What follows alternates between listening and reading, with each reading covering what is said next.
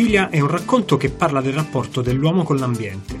Scienza, storia, filosofia, futuro. Ma è anche l'occasione per chiacchierare con chi questa storia l'ha ispirata, come storici e scienziati.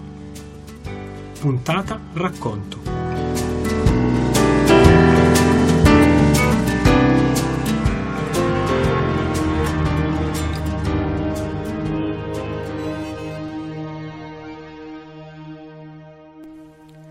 Dunque, vediamo se ho compreso bene. Secondo voi testimoni di Gea, il mondo spirituale e quello materiale sono due aspetti della stessa realtà. Quello che cambia è il modo in cui la percepiamo. Pertanto noi saremmo costantemente in contatto con Gea, attraverso i nostri sensi, ma anche attraverso quella che da sempre i nostri progenitori chiamano anima o spirito. È corretto? La prego, sull'anima vorrei tornare in un secondo momento perché parlarne presuppone di introdurre dei concetti un po' diversi da quelli che abbiamo affrontato finora. Invece, riguardo allo spirito, sì, secondo noi è lo strumento che ci permette di percepire quello che i nostri sensi, i nostri sensori fisici non sono in grado di sentire. Secondo noi lo spirito coincide con quello che i nostri antenati chiamavano sesto senso. Avete presente quella sensazione di allerta che ci avvisa che qualcosa sta per accadere, come se fossimo in grado di prevedere un evento? La capacità di capire o sentire cose non evidenti, cose che i nostri sensori fisici non possono percepire quello stato d'animo che ci consente di interpretare quel che accade anche nei sogni e ci dà suggerimenti su comportamenti o scelte da compiere nella vita di tutti i giorni. Ognuno di noi ha sperimentato un'esperienza di questo tipo. I cristiani lo chiamano provvidenza, i buddisti lo chiamano illuminazione. Ecco, lo spirito, a seconda di come vogliate intenderlo, è il nostro sesto senso, la nostra provvidenza o la nostra illuminazione ed è ciò che ci fa comunicare con Geo.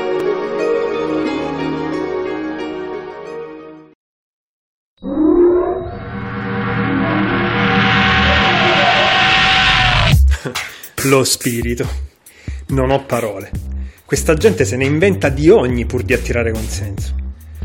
Questa dello spirito è senza dubbio una gran paraculata per dare, come dire, spessore a quello che vanno farneticando. Sono furbi. A volte basta usare le parole giuste. Dici spirito e tutti sono pronti a giustificare le bestialità che spari. Ne ho viste tante di situazioni così. Ma a me non la fate. Vi smaschero io, vi smaschero.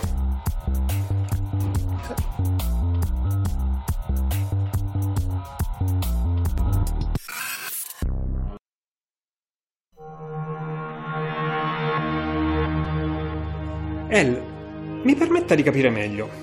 Mi perdoni se insisto. Lei afferma che lo spirito, di voi testimoni di Gea, sarebbe la provvidenza dei cristiani e l'illuminazione dei buddisti. Quindi vi ponete in successione rispetto a queste religioni? Pretendete di assorbirle? O addirittura credete di avere in mano il messaggio religioso di questo millennio, come ha scritto qualche mio collega giornalista? Detto, El. Ti apro il culto.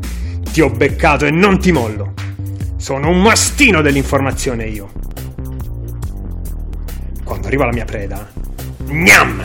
Stringo i denti e non mollo fino a quando il mio rivale non è morto, stroncato. Grande Jack London.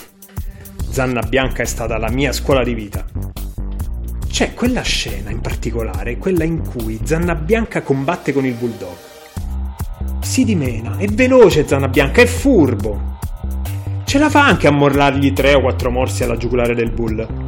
Ma quando quella bocca con il corpo intorno l'afferra, e gnam! Non lo lascia più. Stringe, resiste, stringe fino a che Zanna Bianca comincia a cedere. Eccomi. Sono il bulldog del giornalismo.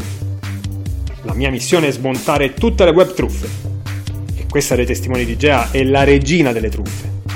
Gnam! El, ti ho in pugno!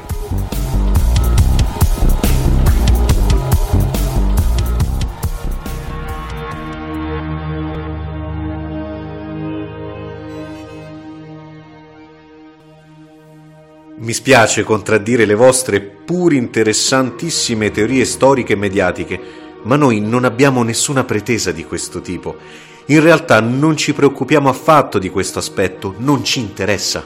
Noi siamo e basta. Chi vorrà ascoltare e seguire il nostro messaggio sarà il benvenuto, senza divieti o imposizioni. Non abbiamo niente contro le altre religioni, noi siamo e testimoniamo quello che siamo e pensiamo anche che non esista una sola verità. Alcuni di noi, infatti, sono testimoni di Gea e allo stesso tempo cristiani o buddisti. Le cose non sono in contraddizione. La prego però di tornare su questo argomento quando avrà capito meglio cosa è Gea. Allora tutto le sarà più chiaro.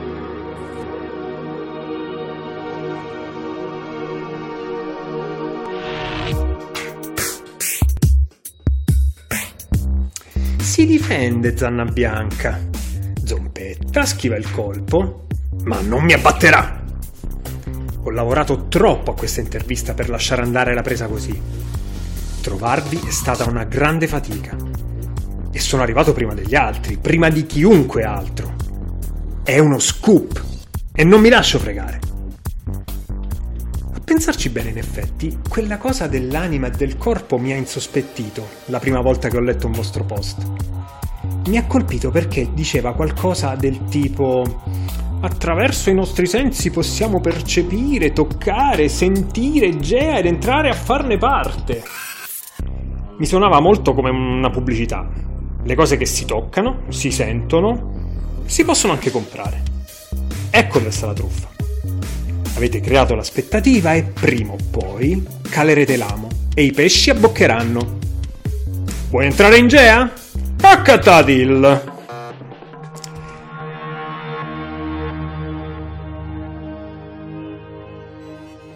Mi perdoni, eh, El, andiamo avanti, anche se ammetto che questa domanda era una di quelle che tenevo molto a porle. Ma facciamo come propone lei e continuiamo a parlare di Gea, che forse strada facendo risponderà alla mia domanda. Mi diceva che i concetti di spirito e anima sono distinti, come immagino, l'anima e lo spirito sono distinti dal corpo. Allora, prima di arrivare all'anima, vorrei capire come intendete il corpo. Cosa rappresenta per voi il nostro corpo? Ho sentito ed ho letto affermazioni molto contrastanti al riguardo, ma sono convinto che lei El, possa ben comprendere quanto sia difficile per noi narratori capire quale sia la vostra versione ufficiale riguardo a molte cose. La vostra è una religione nata sul web e grazie al web vi siete diffusi molto in fretta. Ma avete anche subito l'inevitabile prosperare di fake, satira e interpretazioni fantasiose di quanto affermate. Spero che lei possa aiutarmi ed aiutarci a capire in cosa realmente credete. O almeno, questa è la pretesa di questa nostra conversazione. Rappresentare il vostro messaggio in maniera completa. allora chiameremo questa conversazione la rivelazione del messaggio. El, mi sta dicendo che stiamo scrivendo il vostro, chiamiamolo così, Vangelo? Ma non esiste un Vangelo, perché non esiste e non vogliamo che esista un'interpretazione ufficiale della nostra filosofia. Però, semplificando, sì, direi che stiamo scrivendo per i testimoni di Gea un testo di riferimento ma quale onore! Grazie! Allora, torniamo al corpo. Che cosa mi racconta?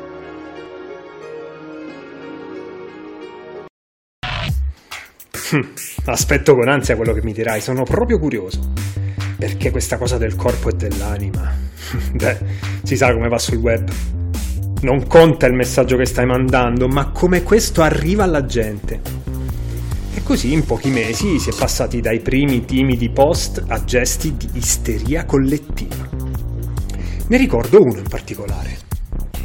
Gea mi è apparsa, ha invaso il mio corpo ed ora sono libera. Mi sento in equilibrio con il mondo, in purezza. E sotto commenti tipo Oh, e copriti quelle chiappone che pure Gea si è schifata. Oppure per fare entrare Gea hai fatto uscire prima tutto il resto. E ancora. Vergogna, siete dei depravati, maiali! E infine il commento di El, che nelle sue intenzioni aveva l'obiettivo di riportare tutto alla giusta misura. Non c'è bisogno di andare in giro nudi per dimostrare di essere entrati in contatto con Gea. Il nostro legame trascende gli abiti e gli altri filtri, è vero. Ma vi preghiamo di non esagerare con queste manifestazioni troppo corporee.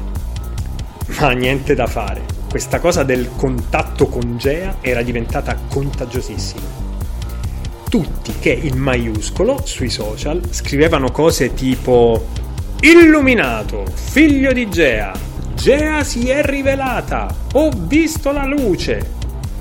Ed erano così ansiosi di mostrarlo. Vestiti corti, tatuaggi, nudismo. E sostenevano tutti la stessa cosa.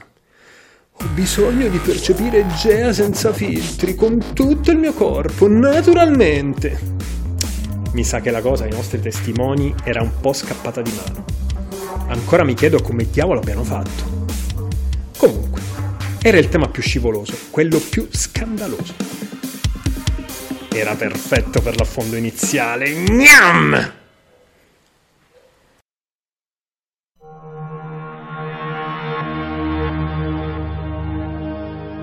Ottima questione, perché penso che proprio in essa si sostanzi la nostra filosofia l'essenza principale di ogni individuo, il nostro mezzo di comunicazione con Gea, il tramite attraverso cui possiamo percepirla, è il nostro corpo. L'anima e lo spirito fanno parte del nostro corpo e non il contrario. È il nostro corpo la centrale rice trasmittente attraverso cui il nostro spirito e la nostra anima possono esistere. Se non esiste il corpo, neanche il resto esiste. E quando dico corpo intendo la nostra essenza fisica, l'io di carne ed ossa, l'individuo. Ma, e questo è il vero cuore della nostra filosofia, il nostro corpo non è solo nostro. Ogni individuo, ogni io può disporne e farne quello che vuole, ma secondo noi, in quanto individui, abbiamo anche delle responsabilità nei confronti di Gea e degli altri esseri umani. Questo perché ogni nostro comportamento, ogni nostro atteggiamento, ogni nostro strappo alla regola in qualche modo influisce sulla vita di chi ci sta intorno e del pianeta che ci ospita. E ciò dovrebbe portarci a considerare il nostro corpo come una sorta di patrimonio comune, di bene comune.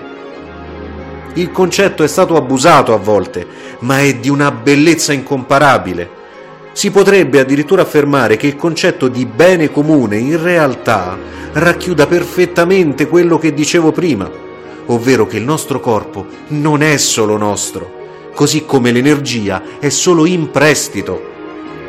Capisco che questa affermazione sia assolutamente opposta a quella corrente così diffusa per cui l'individualismo e l'autodeterminazione sono valori assoluti e intoccabili noi affermiamo un concetto diverso, ma non totalmente in contrasto con quello corrente, ovvero noi siamo degli individui, abbiamo il totale controllo del nostro corpo e siamo, anzi, dobbiamo essere liberi e indipendenti, dobbiamo esercitare la nostra assoluta autodeterminazione.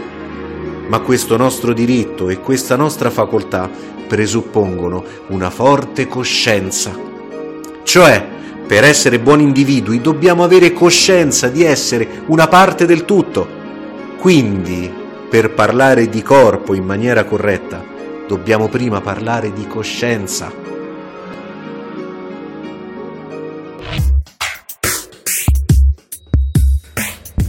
Se la racconta bene il furbo, se la racconta bene. Me li immagino i testimoni lì, riuniti intorno a un tavolo. Come la spacciamo sta cosa del corpo? Bisogna stare attenti, eh? potrebbe avere un effetto boomerang.